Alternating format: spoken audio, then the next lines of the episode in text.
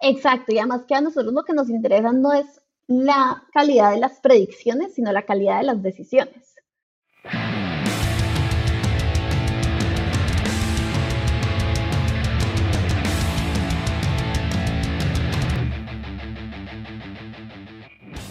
Hola y bienvenidos al podcast. Estamos con María de Arteaga. Ella es profesora en el Department of Information, Risk and Operation Management, I R O M, se abrevia, de la McCombs School of Business en la University of Texas at Austin.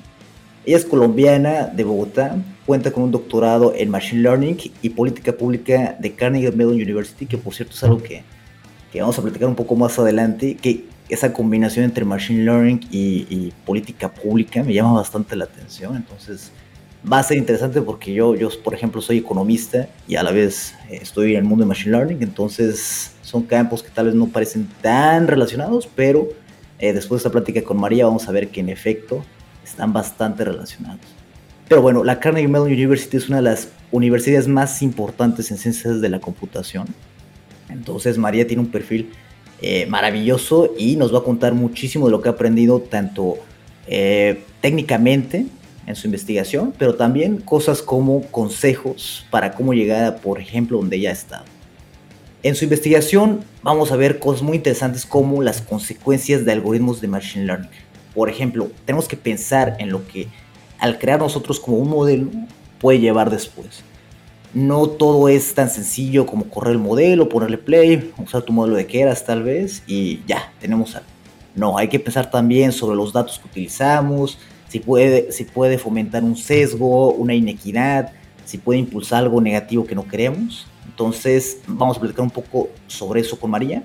Y también vamos a tratar el tema sobre la interacción y, y cómo colaboran las máquinas y los humanos.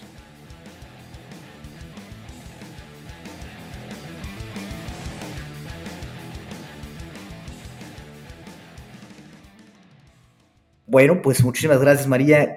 ¿Cómo estás? Hola Omar, muchísimas gracias por la invitación, es un placer estar aquí hoy. No, el placer es nuestro, María. Cuéntanos, ¿algo, algo se me escapó en la presentación? No, yo creo que ahí, eh, ahí está, está todo, eh, sí. Perfecto, María. Oye, cuéntanos dos cosas interesantes que hayas estado pensando en los últimos meses, no necesariamente sobre tu trabajo o sobre Machine Learning, en general, sobre el mundo, sobre las cosas. Como me lo preguntas hoy, hoy yo creo que lo que más estuve pensando hoy en Colombia estábamos esperando eh, que se pronunciara la Corte Constitucional sobre el aborto legal. Entonces es algo que llevamos como quinientos días esperando, pero no se pronunciaron. Entonces eso es como la cosa que hoy que me preguntas era, era sobre lo que estaba como pendiente hoy todo el día. Eh, porque estamos esperando que la, que la Corte se pronuncie, eh, ojalá a favor de la legalidad del aborto en Colombia. Eso es como lo que hoy estaba pensando un montón y pendiente de eso. Okay. Perdón, para, para contexto de la audiencia, hoy es tres de febrero. buen, buen punto, buen punto, sí. Y ya más cercano a... Um, a los temas en los que trabajo, que pasó hace, hace unos meses, que me pareció muy interesante. Hubo un...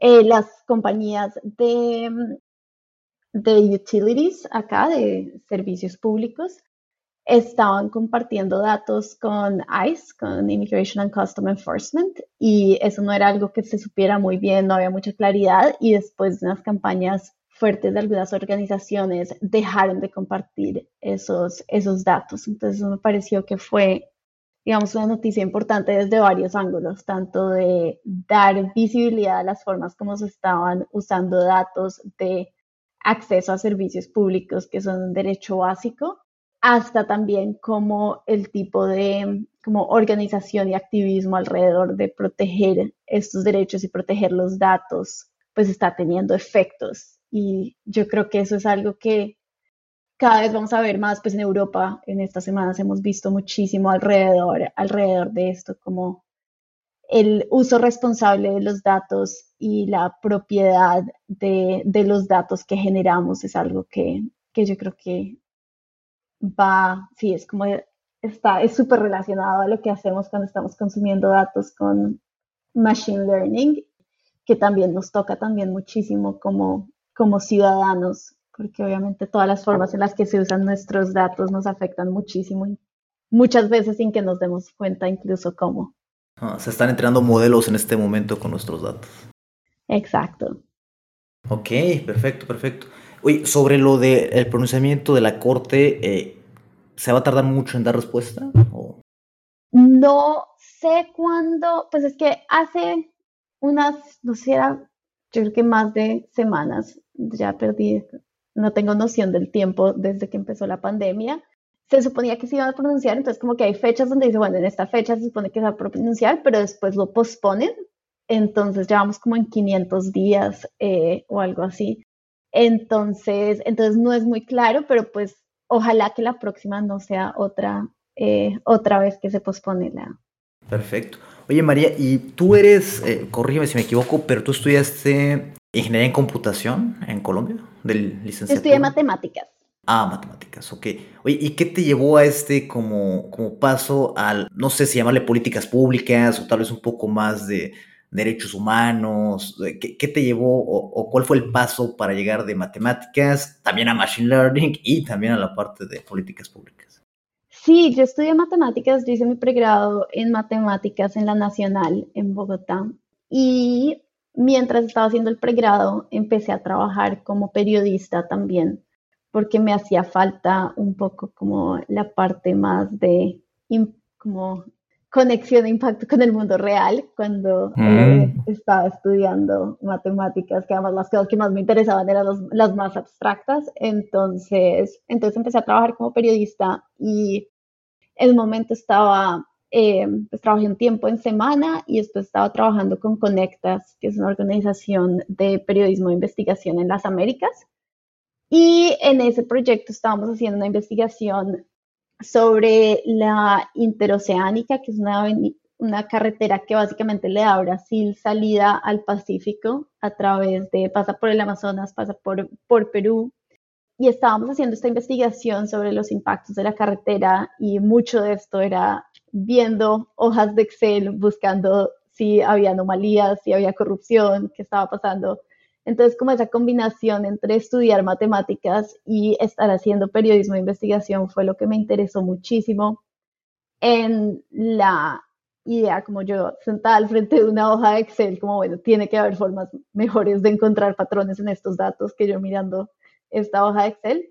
Eh, y entonces ahí empecé a aprender más de minería de datos eh, para mi proyecto de grado de la universidad, que esto nos lleva un poquito a lo que, a lo que mencionabas al principio, como qué tipos de consejos hay, qué tipo de cosas uno puede hacer. Entonces, para el proyecto de grado, de pregrado de la universidad, empecé a trabajar con un grupo de lingüística computacional. Entonces, ahí empecé a aprender de N L P, de procesamiento de lenguaje natural.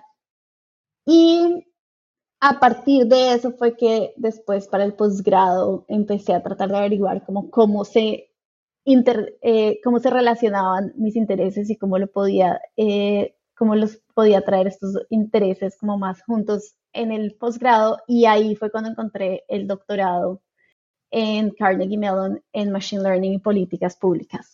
Ok, ok. O sea, se puede decir que fue primero las matemáticas, luego el periodismo y de ahí surgieron los datos. Exacto, exacto. Ok, ok, ok. Porque uno pensaría que tal vez el, el no sé, la parte como más de la realidad, no sé si llamarla así, vendría después de los datos, pero, pero en efecto me hace sentido. Yo, yo trabajaba en una O N G en México, yo estudié economía, y también usábamos un montón de Excels para investigar corrupción en México para una O N G. Y en efecto de ahí vino mi curiosidad por el data science y luego ya machine learning, pum, pum, pum, pum. Entonces, creo que es un paso interesante, ¿no? Pasar por esa investigación con Excel. Sí, no, eso suena súper parecido los, nuestro, nuestros caminos, sí. Fíjate que, que puede ser más común de lo que... Yo, yo pienso que mucha gente que estudia economía, matemáticas, sí, ciencias políticas, por ejemplo, pueden pasar a machine learning no tan complicado si aprenden a usar los datos, a ver, a leer la, la, la hoja de Excel, allá tener la intuición justamente de eso, de los sesgos, ¿no? Oye, mi, mi dataset este, puede estar eh, con mayores observaciones sobre un tipo, lo cual puede llevar a que el algoritmo piense más que las realidades de este tipo, ¿no? Entonces, creo que sí es una intuición bastante valiosa que nos dan a las carreras de ciencias sociales o no necesariamente de programación. Ok, oye, y cuéntanos algunos consejos para lograr una carrera exitosa en Machine Learning o en computación o una carrera exitosa en general. Por ejemplo, algunos soft skills que tú consideres importantes. Yo creo que una de las principales cosas, y eso es eh, como de la historia de cómo llegué acá, es que no hay, no hay un camino recto. Entonces, cada, cada quien tiene su, tiene su recorrido. Y yo creo que es súper... Es a veces súper tentador eh, como tratar de seguir un camino súper recto hacia algún lado, como, ah, bueno, no tiene que ser A, B y C. Ajá. Y, y yo creo que una de las cosas que yo he estado pensando, bueno, hace unos, unos años cuando terminé el doctorado, que fue como un momento de mirar para atrás y ver todo lo que había pasado. Cuando yo estaba en el pregrado, nunca se me habría ocurrido que lo que terminé haciendo ni siquiera era una posibilidad. Entonces, yo creo que uno de los, de los riesgos como de definir tan, tan claramente lo que uno, a donde uno quiere llegar desde el principio es que hay muchísimas cosas que yo ni me soñaba que existían. Entonces, entonces yo creo que hay una cosa clave, es, es como seguir los intereses de uno. Y ahí es donde uno también puede construir caminos que son súper únicos y donde, pues por un lado, cuando uno está interesado en lo que está haciendo, pues tiene mucho más energía para contribuir y todo. Y además encuentra conexiones que no, que de pronto no son tan obvias y son a partir como de los intereses propios. Entonces, yo creo que ahí, ahí sí hay muchísimas, muchísimas formas de tener una carrera exitosa en Machine Learning, porque además una carrera en Machine Learning puede ser muchísimas cosas dependiendo de lo que uno disfrute, ¿cierto? Como si a uno le gusta muchísimo la parte, muchísimo la parte de código, entonces hay ciertos trabajos y ciertas carreras que van a ser mucho más gratificantes que si a uno le gusta mucho más la parte matemática y de estadística, por ejemplo. Yo Hago, obviamente hago la parte de código, pero a mí la parte matemática y de estadística de los modelos, esa parte como que me, me gusta, hay veces, me gusta la combinación, pero hay veces que esa parte me entretiene mucho más. También está una parte que es mucho más en el aspecto como sociotécnico de los sistemas de Machine Learning, eh, donde también tener entrenamiento y tener perspectivas de ciencias sociales es súper valioso. Entonces, yo creo que dependiendo, una de las cosas que es muy chévere de Machine Learning es que dependiendo de los intereses que uno tiene, hay muchísimos ángulos por los cuales uno puede construir una carrera, ya sea desde la parte de programación, desde la parte más de modelos y teoría, desde la parte de pensar cómo se integran estos sistemas a las organizaciones, eh, de hacer veeduría a la forma como se están usando esos, estos sistemas. Entonces, hay muchísimos caminos, que yo creo que es una de las cosas muy chéveres de este tema. Ok, perfecto. Por ejemplo, habíamos hablado con Fernando Pérez de Torch punto io y él nos contaba, y también de hecho Andrés de ahora NVIDIA, que ellos comenzaron como ingenieros eléctricos, electrónicos, y de ahí después se fueron a hardware, microprocesadores y de repente Machine Learning. Entonces, llegan por ese ámbito. Exacto, para mí fue totalmente el otro lado. Yo empecé con matemáticas. Y, y además yo creo que también una de las cosas que pasa es que cuando uno le pregunta a, a alguien esto, un, so, estamos todos súper tentados a dar, a dar instrucciones de cómo replicar el camino. Entonces, si me preguntas, yo te digo, no, no, no, estudia matemáticas eh, o estadística. Eh, eso me parece que son las dos cosas que te dan como las mejores bases para, eh, para eh, trabajar en Machine Learning. Pero naturalmente si le preguntas a alguien que entró por ingeniería, mucha gente te va a decir, no, sí, ingeniería es el camino para entrar. Entonces... Está sesgada. Entonces, sí, exacto. O sea, si tuvieras una hermanita, por ejemplo, y te dijera, oye, quiero hacer Machine Learning, y no, no, ha, no ha entrado al pregrado ni nada, y te dijera, oye, ¿qué estudio? O, o ¿qué carrera hago? ¿O qué hago para empezar con Machine Learning? ¿Qué le dirías? Yo creo que estadística.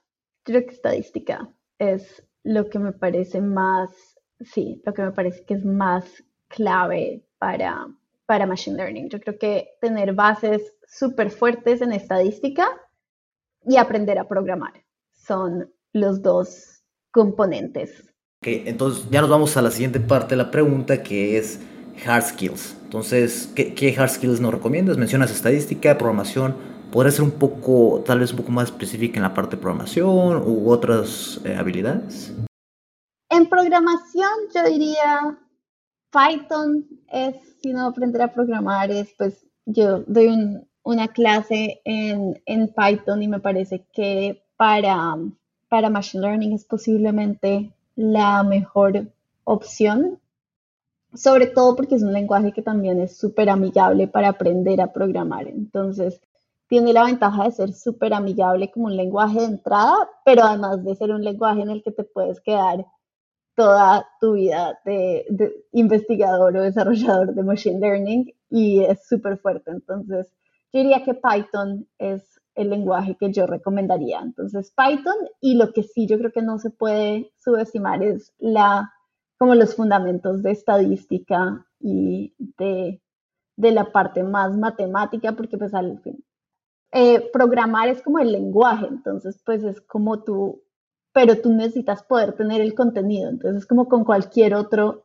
idioma que, sí, tú puedes aprender a hablar otro idioma, pero cuando te vas a comunicar en ese idioma, pues tienes que tener el contenido que vas a comunicar, y eso en el caso de Machine Learning es, te lo da tener unos fundamentos muy fuertes en, en estadística, porque pues lo que estamos haciendo en Machine Learning es encontrar relaciones estadísticas en los datos, es aprender, modelar datos con modelos matemáticos. Entonces, eso, eso es súper clave, porque si no, pues vas a tener el, el idioma, pero no vas a poder tener el contenido para de verdad poder entender qué es lo que quieres hacer, qué es lo que puedes hacer, cuando haces algo, qué es lo que está pasando, qué es lo que está haciendo el computador. Okay. ¿Hay algún tema cuando dices entender bien estadística, un tema al que dirías como, bueno, este es el techo? O sea, no sé si llamarle el máximo, pero digamos el mínimo suficiente más bien para poder hacer Machine Learning que a un buen nivel. ¿Algún tema en específico?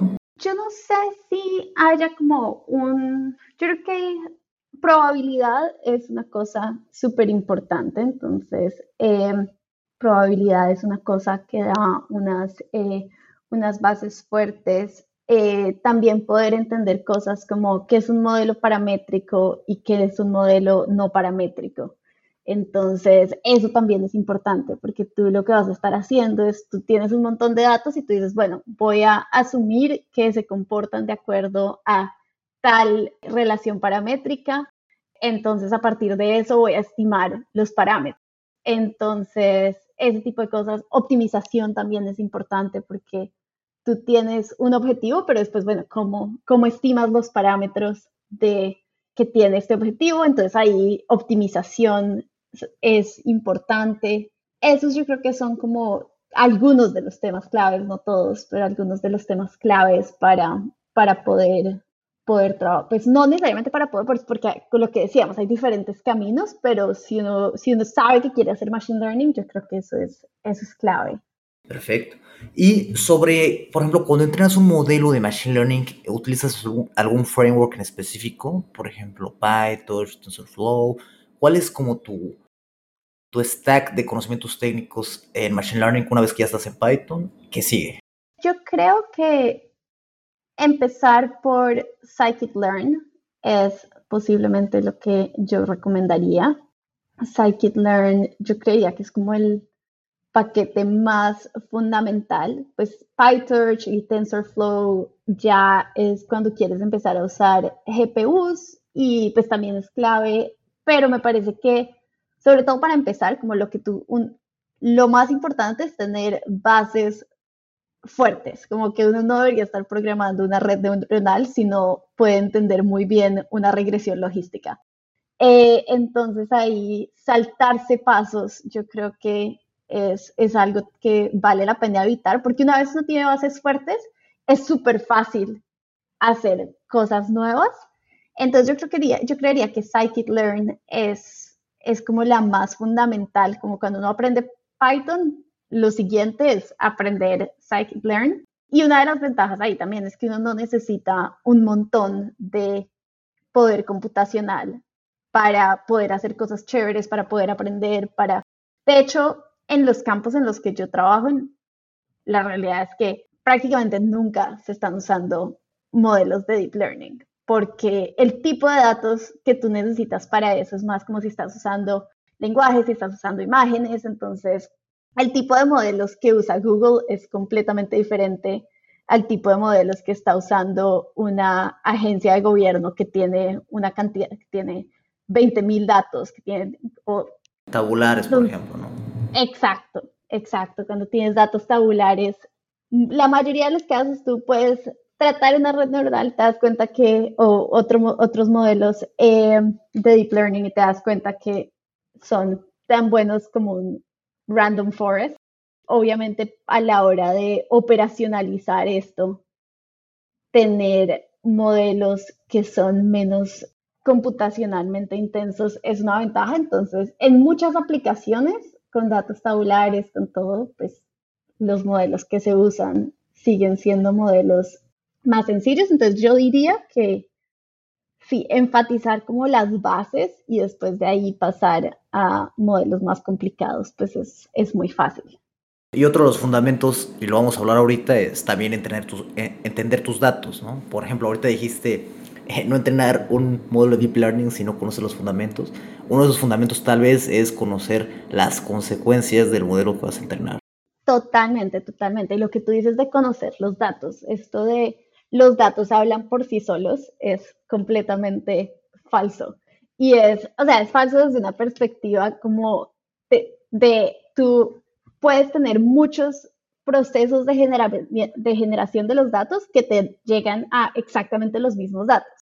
Entonces tú con los datos y sin tener el contexto, no vas a poder eh, entender qué está pasando sin hacer un montón de suposiciones que muchas veces... Lo que pasa es que esas suposiciones están implícitas, entonces no es como que la gente diga, bueno, estoy suponiendo tal cosa y entonces esto significa tal, pero es todavía pues, más, eh, más riesgoso porque son suposiciones que no están claro que están ahí, pero los resultados que obtienes dependen de, de esas eh, suposiciones. Entonces, sí, lo que tú dices de conocer los datos y entender el contexto es fundamental. Que, que creo que es uno de los eh, superpoderes que nos da, por ejemplo, venir de algo que no sea directamente de programación, ¿no? Porque eh, si, si como en tu caso o incluso el mío trabajamos con Excel primero, creo que es una obligación hacer el metadata del Excel, entender así eh, cada uno de los datos tabulares, las observaciones, las columnas. Es más, si tú creas el dataset, que tal vez esto es algo que muchos ingenieros no, eh, cuando comienzan a aprender Machine Learning no lo hacen. Entonces, si tú creas tu, tu propio dataset, es donde empiezas a aprender las consecuencias, lo, lo que tienes y lo que puedes crear a partir de ello, ¿no? Y las limitaciones de eso. Perfecto. Sí, totalmente, totalmente. Y ahí una de las cosas que es, es el conocer los datos y el, yo creo que también entender cómo nos vamos otra vez como a los componentes como de cuando los que estás haciendo es encontrar patrones en los datos, bueno, que es ¿Qué es este patrón? Entonces, cuando uno tiene el contexto de los datos, uno dice, bueno, si estoy tratando de predecir tal cosa de estos datos, cuando tú sabes qué es tal cosa, si es, bueno, estoy tratando de predecir quién va a, a quién van a contratar a partir de los datos de la hoja de vida. Es muy fácil uno dejar como que el pensamiento de, como lo que quisiéramos que la predicción eso estuviera dando, confundirse con la pregunta que de verdad está respondiendo el modelo. Entonces, y ahí es lo que tú dices, pues de entender los datos es clave, porque si lo que tenemos es datos de a quién han contratado en los últimos tres años, pues es muy fácil si yo te lo pongo claro y tú dices, bueno, ya entiendo de dónde vienen los datos, pues no es que te están diciendo el modelo cuál, cuál es el mejor candidato, sino ¿cuál es el candidato que es más posible que hubieran contratado en esta empresa? Y entonces tú ahí ya sabes, bueno, pues eso depende de los procesos que había, de los sesgos que tenían en ese momento, de quiénes, qué era, quiénes eran los tipos de candidatos que estaban buscando. Entonces yo creo que ahí cuando entendemos bien cuál es el contexto de los datos y también qué es lo que está haciendo el algoritmo, que es simplemente encontrar correlaciones entre las variables que tenemos y lo que estamos tratando de predecir, es mucho más fácil uno entender de verdad qué significa esta predicción y no confundirlo con lo que quisiéramos que significara esa predicción.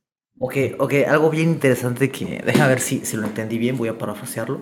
Entonces, la pregunta que tal vez lo que nosotros creemos que está contestando el algoritmo, no necesariamente es lo que está contestando el algoritmo. Es decir, en este caso, por ejemplo, y ya podemos entrar en el tema sobre eh, tu investigación con los compañeros en Carnegie Mellon de eh, Bias in Bios, que significa sesgo en, por ejemplo, los, los C Vs o biografías, más bien sería, eh, de candidatos que quieren aplicar a una empresa y eh, tú con tu equipo desarrollaron un algoritmo que clasifica según las biografías de estos aplicantes, por ejemplo, eh, predice qué cargo tiene esta persona. Ingeniero de software, eh, rapero, incluso que lo tenías, modelo, cirujano, paralegal, abogado y demás.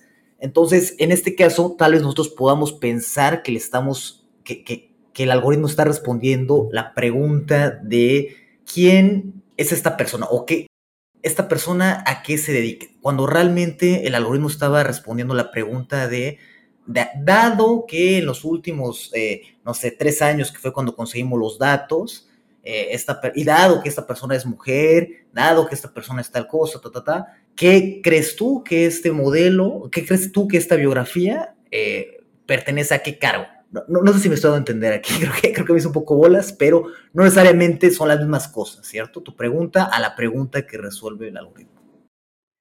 Sí, exacto, exacto. Y no, tú diste un resumen muy, muy bueno de ese paper y yo creo que parte de por qué eh, en eh, hacer como el mapping de lo que estábamos hablando a esto, eh, yo creo que ahí tú encontraste que había como un, un hueco entre los dos y es precisamente porque cuando hablamos de qué es lo que estamos tratando de predecir, está en el, la investigación que hicimos que tú mencionaste, que fue investigación con eh, colaboradores, pues bueno, eso fue cuando estaba en Carnegie Mellon, pero cuando estaba también haciendo un internship en Microsoft Research y con colaboradores de LinkedIn. Entonces ahí dijimos, bueno, ¿qué es lo más sencillo que tú tienes que poder decir cuando vas a, si vas a construir un modelo para predecir, por ejemplo, a quién reclutar? Si queremos mandar Eh, tratar de mandar, por ejemplo, cuando estábamos haciendo esa investigación me llegó un email que se veía que era un email automatizado, como visitamos tu página y creemos que eres un muy buen fit para este trabajo. Entonces era bueno, si, si imagínate que, tú, que decimos, bueno, vamos a montar una startup para hacer esto, ¿qué es lo primero que necesitamos poder saber? Antes de decir si alguien es bueno en su trabajo, si alguien tiene potencial para mejorar, es qué trabajo tiene la persona, ¿cierto? Entonces, en ese contexto fue que, fue que empezó esta investigación, entonces lo que hicimos fue precisamente lo que tú describías, que es tratar de, eh, dijimos, bueno, ¿cómo construiríamos un algoritmo de acuerdo como a lo que haríamos si, lo que decimos, decimos nosotros, bueno, vamos a montar esta startup, ¿qué haríamos? Entonces, entonces ahí recolectamos como medio millón de biografías eh, en internet, y entrenamos el algoritmo y precisamente lo que pasaba era lo que tú decías, que es el algoritmo está diciendo, bueno, a partir de estos datos de la distribución que yo vi, ¿qué es más probable que sea la ocupación de esta persona? Entonces ahí, como tú mencionabas, pues dependiendo de cuál es la distribución de género en una ocupación en esos datos, eso hace que si el algoritmo infiere que una biografía es de una mujer, entonces va a decir, no, entonces es menos posible que sea cirujana porque en los datos solo el quince por ciento de las personas son cirujanas. Y esto, el resultado más clave de este proyecto de investigación es que muchas veces cuando hablamos de sesgos en modelos, hablamos de los riesgos de replicar los sesgos. Entonces decimos, no, el problema es que se van a replicar los riesgos que hay en la sociedad. Y después, entonces, también está la pregunta, bueno, pero si esos son los sesgos que hay en la sociedad, de pronto, de pronto necesitamos usar Machine Learning para mejorar el mundo. De pronto, si lo dejamos igual, pues no hay problema. Pero lo que mostramos en esta investigación es que no se trata solo de replicar los sesgos, sino de amplificarlos. Entonces, en este caso, por ejemplo, entre la gente que se predecía era, estaba en cada ocupación, los imbalances de género en esa ocupación no eran los que eran al principio, sino que se amplificaban. Entonces, por ejemplo, entre los cirujanos, si nosotros decimos, bueno, vamos a usar el algoritmo para mandarle anuncios de trabajo a los que predecimos son cirujanos, ¿cierto? Entonces, obviamente, pues la gente solo se va a beneficiar de ese anuncio si en verdad es cirujano, porque si yo no soy cirujana y me llega el anuncio, pues no va a poder volverme cirujana solo porque vi el anuncio. Entonces, entre los cirujanos que estarían viendo esta oportunidad de trabajo, ya no es quince por ciento que son mujeres, sino que es menos del doce por ciento. Entonces empiezan a amplificar las brechas. ¿Qué? Ok, ok. Se vuelve aún más grave. Ok. O sea, no, no lo deja igual de, de mal, exacto, sino que lo, lo empeora. Exacto, exacto. Entonces, cuando hablamos de los riesgos de sesgos, no es solo el riesgo de replicar los sesgos, sino lo que mostramos en esta investigación es que también es el riesgo de amplificar los sesgos. Y, y algo interesante, María, y es que incluso ustedes parcharon un poco el, el dataset como para que no se vieran pronombres o para que no fuera tan fácil detectar que es mujer o, o hombre, ¿no? O sea, por ejemplo, e- ella o, eh, bueno, en inglés, she o her, lo, lo tacharon, bueno, lo, lo parcharon para que no, no viera el algoritmo tan fácilmente que el género de la persona, pero aún así usando, por ejemplo, que fue parte del equipo de softball, detecta o piensa que es, es una mujer, ¿no? Y con eso basta para que ya tu, tu algoritmo esté sesgado. Exacto, exactamente. Es porque dijimos, bueno, entonces de pronto el problema es simplemente que están los pronombres eh, de género, entonces de pronto táchalos, si quitamos estas palabras, exacto, táchalos, que es como lo que pensaríamos si montamos la startup y decimos, uy, no, pero ¿qué tal esto? Pues tachemos esos pronombres y listo. Y lo que encontramos, ahí encontramos dos cosas que son muy interesantes. La primera es lo que tú decías, que porque hay otra información en la biografía que es más posible eh, que esté escribiendo, también porque ahí hay un montón como de normas sociales de cómo nos, incentiv- nos incentivamos como a escribir de una forma o de otra, de cómo nos sentimos más cómodos expresándonos, a partir de un montón de cosas que hemos absorbido a través de nuestras vidas. Entonces, ¿qué pasa? Que las biografías no es solo el pronombre de género y resulta que si yo fuera de otro género, lo único que cambiaría serían los pronombres y todo lo demás sería exactamente igual, sino que hay otros señales en la biografía que le permiten al algoritmo inferir que Eh, cuál es el género de la persona. Entonces, por ejemplo, nosotros en ese momento estábamos usando, uno de los modelos que estábamos usando era un modelo, era una red neuronal con atención, entonces esto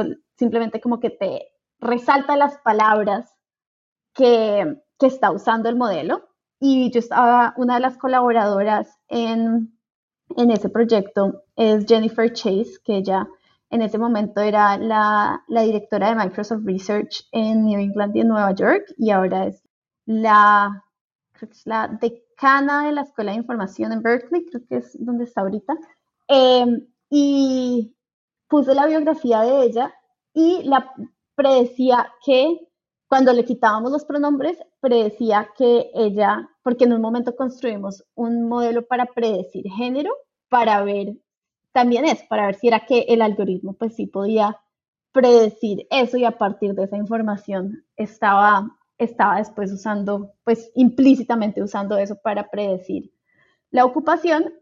Y la palabra renowned, que es como, es una palabra que no sé cómo es la traducción literal, pero que denota que es súper, súper importante, súper conocida en su biografía. ¿Como renombrado? Usaba, o... Renombrada, sí. Okay.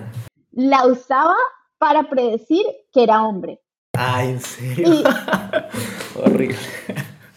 Y cuando se lo mostré a ella, me dijo, no, a mí cuando alguien me dijo que pusiera esa palabra, yo me sentí súper incómoda. Eh, entonces era una palabra que ella como que sentía que cuando alguien le había dicho, no, ponle eso, pues porque obviamente a las mujeres nos condicionan un montón a ser súper humildes, a ser súper tal. Entonces, entonces sí, está toda esta información, básicamente el algoritmo la estaba usando para predecir de forma indirecta, usar el género para predecir la ocupación. Entonces tú tenías igual los sesgos que se estaban amplificando. Ok, o sea, por ejemplo, también si viera que hacías fútbol, ¿no? O algo así, fútbol americano, ah, pues hombre. No, pues así, este, no sé, ballet o softball, en este caso el ejemplo que tenían, mujer. Exacto, exacto. O sea, no, no, no basta con parchar una vez tu, tu, tu dataset, o sea, hay que pensar en otras formas de cómo podría salir mal, ¿no? O sea, de cómo podrías amplificar el sesgo. Exacto. ¿Hay alguna solución a esto, María? Por ejemplo, siendo tú una startup ética, decente e inteligente, ¿cómo tú parcharías esto? Ya, bien, bien, o sea, para que sea bueno. Pues la respuesta es de si hay una forma, la respuesta es sí y no. Mejor dicho, tú sí puedes usar eh, diferentes, eh, diferentes metodologías para mitigar estos sesgos. De hecho, lo que encontramos, por ejemplo, es que cuando quitabas los pronombres, todavía seguía habiendo un efecto de amplificación, pero se disminuía y tú no perdías eh, accuracy. Tú seguías, el algoritmo seguía siendo, teniendo un, eh, como el performance en general, perdón por el spanglish, eh, era igual de bueno, pero se mitigaba ese efecto de amplificar los sesgos. Entonces tú sí puedes, diseñando de forma cuidadosa e intencional, puedes mitigar estos sesgos. Por ejemplo, hay algoritmos, nosotros en, otro, en otra investigación desarrollamos un algoritmo para mitigar precisamente este sesgo que estábamos viendo, que básicamente lo que hacía era penalizar al algoritmo si las probabilidades de, de que predijera la ocupación correcta estaban correlacionadas con la posición del nombre de la persona en un embedding, que es una representación semántica que básicamente la proximidad de los nombres, nosotros en otra investigación habíamos mostrado que incorporaban un montón de sesgos sociales, pero en este caso usábamos eso de forma positiva. Eso muchas veces nos referimos a, es, a esa investigación como fight, eh, Fighting Bias with Bias, eh, entonces mitigando sesgos con sesgos. Entonces pro, propusimos un algoritmo para mitigar este, este tipo de sesgo. Entonces sí hay, eh, sí hay algoritmos, pues nosotros propusimos uno, pero hay otros eh, que otros investigadores han propuesto para mitigar estos sesgos. Pero lo que no podemos, el error en el que no podemos caer es en pensar, bueno, hicimos esto, entonces ya los datos no están sesgados o ya no hay problemas. Entonces, no hay una cosa como datos que no tienen ningún sesgo. Ok, ok, ok. Entonces, no basta con esas técnicas, sino hay que estar aún así bien conscientes y hasta mencionar eh, los problemas del dataset. Y tener en cuenta, bueno, cuando lo integramos en un proceso, cómo, cómo pensar sobre esos posibles sesgos, cuáles los en el proceso en lo que lo estamos integrando, porque nosotros al final del día no nos interesa solo la, produ- la predicción sola, sino que nos interesa cómo va a estar esto integrado en un proceso. Entonces, si está informando decisiones humanas, si está tal, entonces pensar en eso y hacer veeduría del sistema, no solo de la predicción y ya nosotros me- medimos cómo estaba el performance y ya, sino también, bueno, cuando implementamos el algoritmo, ¿cómo cambiaron las cosas? ¿Qué está pasando? ¿Quién se está viendo afectado? Entonces, hacer como un seguimiento continuo y no pensar que porque en el momento de evaluar el algoritmo medimos una, una medida de sesgos, entonces ya quedó chula, chuleado el tema. Ok, ok, perfecto. Oye, y pasando sobre otro tema que tal vez esté relacionado con esto y que es parte de tu investigación, esto de la colaboración entre el machine learning o los algoritmos de máquina con, bueno, no se llama el inteligente, pero eh, bueno, machine learning y los humanos. Eh, y tal vez este nexo con tu investigación en A Case for Humans in the Loop. Sí, a mí ese es un tema que desde hace varios años me ha interesado muchísimo y es cómo usa, podemos usar los algoritmos predictivos para mejorar la toma de decisiones. Entonces, en, digamos que inicialmente, si inicialmente llegué a Machine Learning pensando en cómo usábamos estos algoritmos para encontrar patrones en los datos en el contexto de periodismo investigativo, me interesa ahorita mucho, bueno, cómo usamos esos patrones para mejorar la toma de decisiones de los expertos. Y eso puede ser en el campo médico, puede ser en, en muchísimos contextos. Hace poquito empecé a trabajar en desinformación. Y, y entonces ahí hay dos cosas que, que he trabajado en mi investigación. La primera es entender cómo usan los humanos los algoritmos. Entonces, este es el paper que mencionabas de A Case for Humans in the Loop. Entonces, en ese caso, lo que hicimos fue en Allegheny County, que es el condado donde está Pittsburgh, en Pensilvania, usa, usan una herramienta predictiva para asistir a quienes reciben llamadas en un, como un call center de abuso infantil, para decidir cuando se recibe una llamada, ellos tienen que decidir si abren una investigación o no. Entonces, hubo un modelo predictivo que se desarrolló, eh, lo desarrolló un equipo de Nueva Zelanda, para predecir si es, muy, si es posible que haya un, que haya, que sea como un outcome adverso en los siguientes X años o algo así asociados a un niño o una niña. Eh, Y entonces, en ese caso, lo que hicimos fue estudiar cómo estaban los humanos integrando esas predicciones en sus decisiones. En el momento en el que se desarrolló el algoritmo y lo empezaron a usar, ellos no se dieron cuenta que hubo un glitch. Entonces, lo, algunos de, los, de las predicciones se estaban calculando mal. Entonces, y eso no se dieron cuenta en el momento. Entonces, eso nos permitió a nosotros estudiar si la probabilidad de que los humanos siguieran la recomendación era igual, independientemente de si la recomendación era un resultado de este error en la implementación del código o no. Y lo que encontramos era que era más posible que los humanos se desviaran de las recomendaciones cuando era el resultado de un error. Entonces, por eso el P E se llama A Case for Humans in the Loop, que es un caso para tener a los humanos como quienes toman la decisión final. Ok, ¿y tú cómo ves el futuro con respecto a esto? Es decir, eh, no sé, eh, tal vez aquí como poniéndonos un poco, eh, eh, imaginando un poco en ciencia ficción o tal vez ya demasiado realidad, Eh, ¿tú cómo verías en los siguientes, no sé, cinco a diez años? ¿Tú crees que esta... ¿Cómo, cómo crees que avance esta relación y colaboración entre los humanos y las máquinas? ¿Van a seguir siendo los humanos los que tomen la decisión final? ¿O, o tal vez le vamos a delegar más decisiones a las máquinas? Yo soy, la verdad, un poquito aburrida en mis predicciones en cuanto a que yo no creo que... Yo creo que las... Las ganancias fuertes que vamos a tener en toma de decisiones no va a ser porque, uy, tenemos esta inteligencia artificial que entonces está tomando decisiones de estas formas mágicas, sino porque entendemos mejor cómo integrar estas predicciones en la toma de decisiones. Entonces, tanto en desarrollar algoritmos, entonces como mencionaba, en, hay parte de mi investigación que se enfoca en entender cómo los humanos usan estas recomendaciones.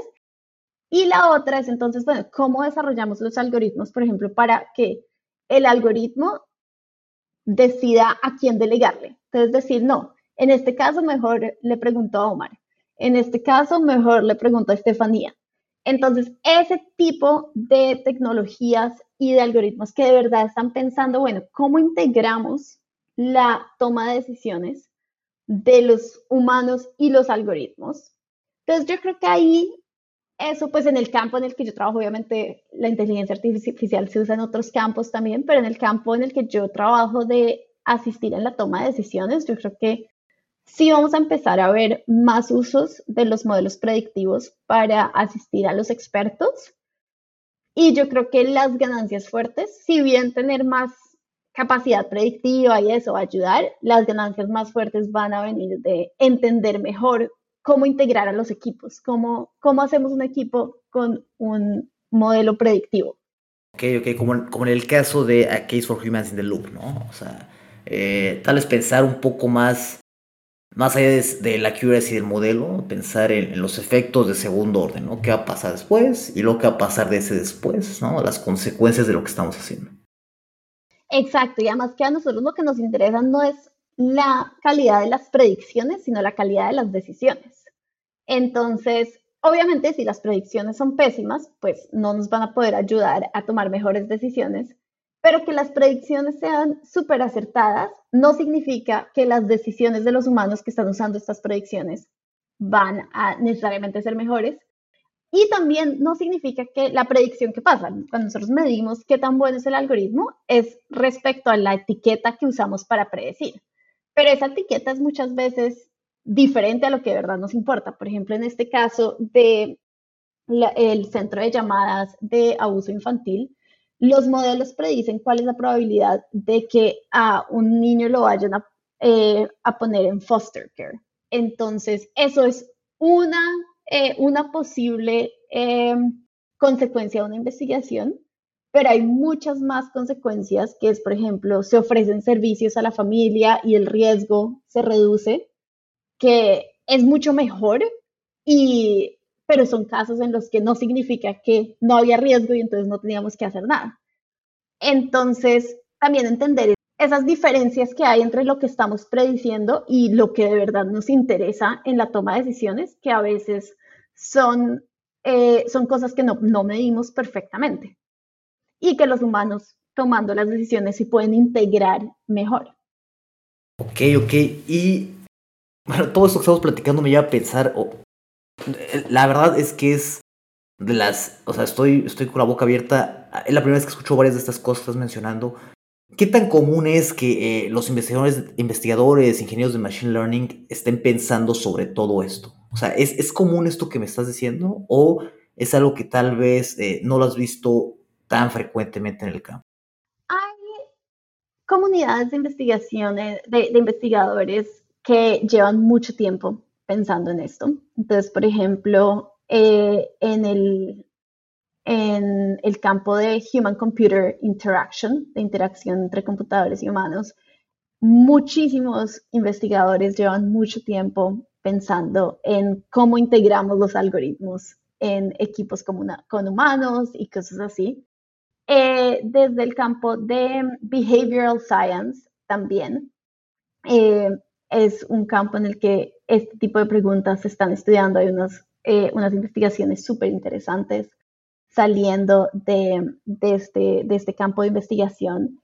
Entonces yo creo que sí, es, sí hay mucha investigación súper interesante y súper fuerte alrededor de este campo, pero también yo creo que hay casos en los que la forma como se están desarrollando los modelos es como pensando en el modelo completamente en como aislado del resto del proceso. Y, y yo creía que en los próximos años vamos a ver eso, vamos a ver eso cambiando. Yo creo que el, la importancia de integrar el algoritmo en una forma que de verdad mejora la calidad de las decisiones y tiene en cuenta el contexto en el que el algoritmo va a existir, yo creo que se está, esa importancia se está reconociendo cada vez más. No necesariamente tener un modelo gigante entrenado por ¿qué? Eh, quince días en ciento veinte G P Us, por ejemplo, ¿no? Sino algo que, que funcione en el campo y que el, el paso que sigue de la predicción, o sea, el humano que termina tomando la última decisión, pues también esté capacitado y esté en el loop, en el, en el ciclo de, de todo lo que queremos resolver, ¿no? O sea, primero el problema y después la solución, ¿no? Si el Machine Learning está en la solución, bien. Si no, pues tal vez hay otras formas también. Exacto. Perfecto, María. Oye, y esto me lleva a otra faceta de tu carrera, que es la fundación de Machine Learning for the Developing World. Machine Learning para el mundo en desarrollo. Eh, ¿por qué? O sea, ¿por qué lo fundaste? ¿Qué, qué, qué, qué necesidad viste? ¿Qué problema viste? ¿Qué, qué te hizo fundar esto? Sí, pues yo, como estábamos hablando, entré a todo este campo trabajando como periodista de investigación en Colombia. Y cuando llegué al doctorado, la mayoría de los problemas que me interesaban, pues nadie estaba pensando en esas cosas. Como que yo estaba viendo, bueno, qué profesores están haciendo cosas que me interesaría trabajar, eh, en las que me interesaría trabajar.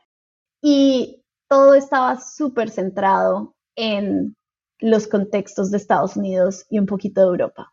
Entonces, como que el tipo de problemas que estaban tratando de, de atacar, el tipo de aplicaciones que estaban considerando, eran súper ajenas a, a mi contexto y a los problemas que me interesaban. Entonces, inicialmente yo dije, no, pero seguramente es que no estoy viendo a esos investigadores, de pronto no están en la universidad donde yo estoy. Entonces, con William Herlands, que estaba en el mismo doctorado que yo, empezamos a hacer una revisión de la literatura sistemática para ver, bueno, qué tipo de investigaciones se están haciendo en este campo, en, en dónde está esta comunidad de investigadores trabajando en esto.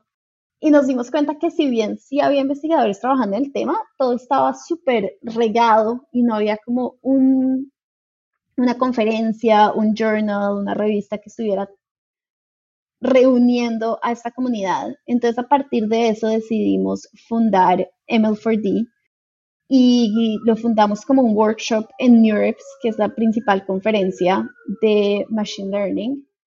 Y eso fue hace cinco años ya, empezamos en dos mil diecisiete. Y ya lleva, sí, ya lleva cinco años el workshop.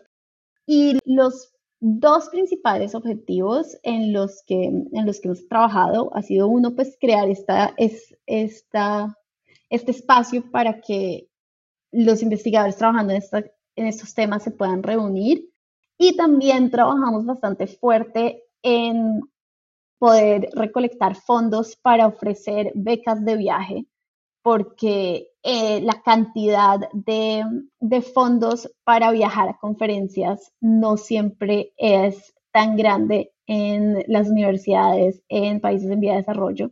Entonces, eso lo que nos permite es financiar a los autores de los papers para que vayan a NeurIPS. Y entonces, pues, en adición, eh, eh, además de ir al workshop, pues van a toda la conferencia de, de Machine Learning. Entonces, esos eran como las dos, los dos principales objetivos. Con la pandemia hemos reconsiderado un poco nuestro rol, sobre todo ahorita que todo es virtual, y el workshop está mutando un poquito más a la parte que ha sido en los años de la pandemia más exitosa, que ha sido lo que un workshop debe ser, que es un espacio para discutir con otros, para compartir trabajo que está en proceso, para madurar, para que te den ideas para madurar tu trabajo. Entonces, entonces sí, nos, ya llevamos cinco años y, y pues la idea es que siga. Perfecto. Oye, María, está acordando, eh, tal vez no, no sé muy bien, pero volviendo un poco al tema de Humans in the Loop, me está acordando ahorita que en el libro de Kai-Fu Lee, el de A I Superpower, Superpoderes de I A, menciona al final que él ve un rol en el futuro de la inteligencia artificial, por ejemplo, en el caso de los médicos, donde te predicen, te ayudan a apreciar al médico, oye, sabes que esta enfermedad tiene todos los síntomas y toda la cara de ser un cáncer de eh, estómago, por ejemplo. Y entonces el médico toma un, un poco un rol más eh, humano, en el sentido de ser un alguien que te da cuidado, que te da apoyo emocional también. Ya entra no tanto a la parte técnica de detectar exactamente qué es, sino que ya el algoritmo es tan bueno que con alta seguridad te predice que es un cierto cáncer, por ejemplo, pero ya el humano entra en un rol más de caregiver, más de dar apoyo, más de, de cómo comunicar esto, los siguientes pasos para tratar a la persona. Entonces, eh, me parece interesante esto, donde ya el ser humano tal vez va a hacer cosas más humanas, eh, en el sentido de los sentimientos, de, del cuidado emocional, más que esta parte un poco más técnica y de predicción, que los algoritmos podrían llegar a ser eh, superiores a nosotros. Sí, ese es un punto buenísimo. Yo creo que ahí hay dos pasos, porque este, este momento que tú planteas, ¿qué pasa? No, no solo necesita el algoritmo predecir si es cáncer de estómago o si esta biopsia es anormal, sino hacer que si el paciente tiene diabetes, el tratamiento es completamente diferente que si no, y cuando programas la, eh, eh, la biopsia depende de un montón de cosas. Hay muchísimas componentes en el cuidado de los pacientes que no es solo la predicción de un punto, no es solo predecir tiene cáncer, sino bueno, ¿cómo, cómo propones un plan de tratamiento? Entonces, si va a hacer radiación, si va a hacer quimio, todas estas cosas, eso son todas cosas que los médicos necesitan integrar en su decisión. Entonces, por ejemplo, hay una investigación de Natalia Levina, que es profesora de N Y U, que precisamente estaba viendo cómo usan los médicos este tipo de herramientas de predicción. Y lo que se dio cuenta es que hay, ca- hay casos en los que básicamente los ignoran, y el caso en el que ella encontró que los usaban era porque los médicos tenían el tiempo para inspeccionar cuál era la... ¿Qué era, ¿Por qué era que el algoritmo, por ejemplo, estaba predeciendo algo que iba en contra de lo que ellos inicialmente habían pensado? Y poder entender, bueno, ¿por qué está esa diferencia? Ah, ya entiendo por qué el algoritmo predijo algo diferente. Sí, en este caso tiene razón, no, en este no. Entonces, poder tener que en Machine Learning, por lo general, nosotros lo pensamos como explicaciones o interpretability, un algoritmo que te explica por qué llegó a una predicción. Una de las cosas que yo siento es más importante de la investigación de ella, es que una de las implicaciones es que no tiene que ser que el algoritmo como tal te está dando una explicación, pero tener las herramientas, en este caso es que la imagen es tres D, entonces podían moverlo para ver, ah, es que esta, esta vena que marcó, esto va para acá. Y ese, ese proceso de interactuar con la información y de interactuar con los datos para poder entender por qué el algoritmo llegó a otra predicción era lo que determinaba si los médicos podían usar la información de forma efectiva. Porque, porque como tú planteas, este es un ejemplo claro en el que a nosotros no nos interesa solo que el algoritmo prediga esto bien o no, sino que el tratamiento que el médico determina es, sea mejor a partir de la información que el algoritmo le dio. Ok, ok, perfecto, María. Oye, las últimas dos preguntas para cerrar. Primero, eh, ¿qué consejos das tú para alguien que quiere llegar a un P H D, a un doctorado en una universidad como Carnegie Mellon o otra de primer nivel, a un latinoamericano? Yo creo que una de las cosas que es más útil es poder buscar oportunidades de, de investigación. Entonces, en ese caso, muchas universidades tienen grupos de investigación. Entonces, integrarse a estos grupos y en la medida de lo posible poder tener eh, como cosas para mostrar de esa investigación.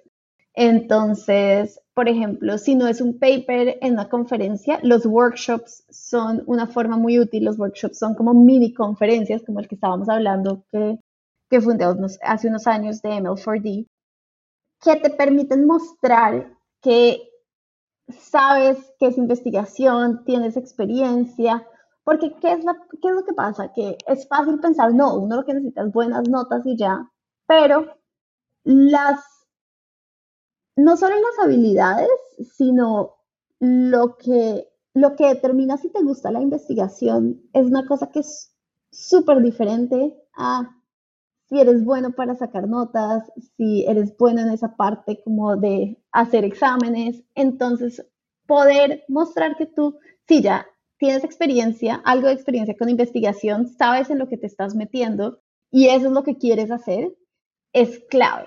Entonces, entonces yo diría que la parte más clave es tratar de buscar experiencia, eh, oportunidades de investigación y tener bases matemáticas, estadísticas fuertes ayuda mucho y pues saber, saber programar todo esto. Entonces poder tener las bases técnicas tanto en la parte matemática como en la parte de programación y tener la experiencia de investigación. Yo creo que esas son las cosas más claves. ¿Y tienes que ser rico para ir a un doctorado así? Absolutamente no.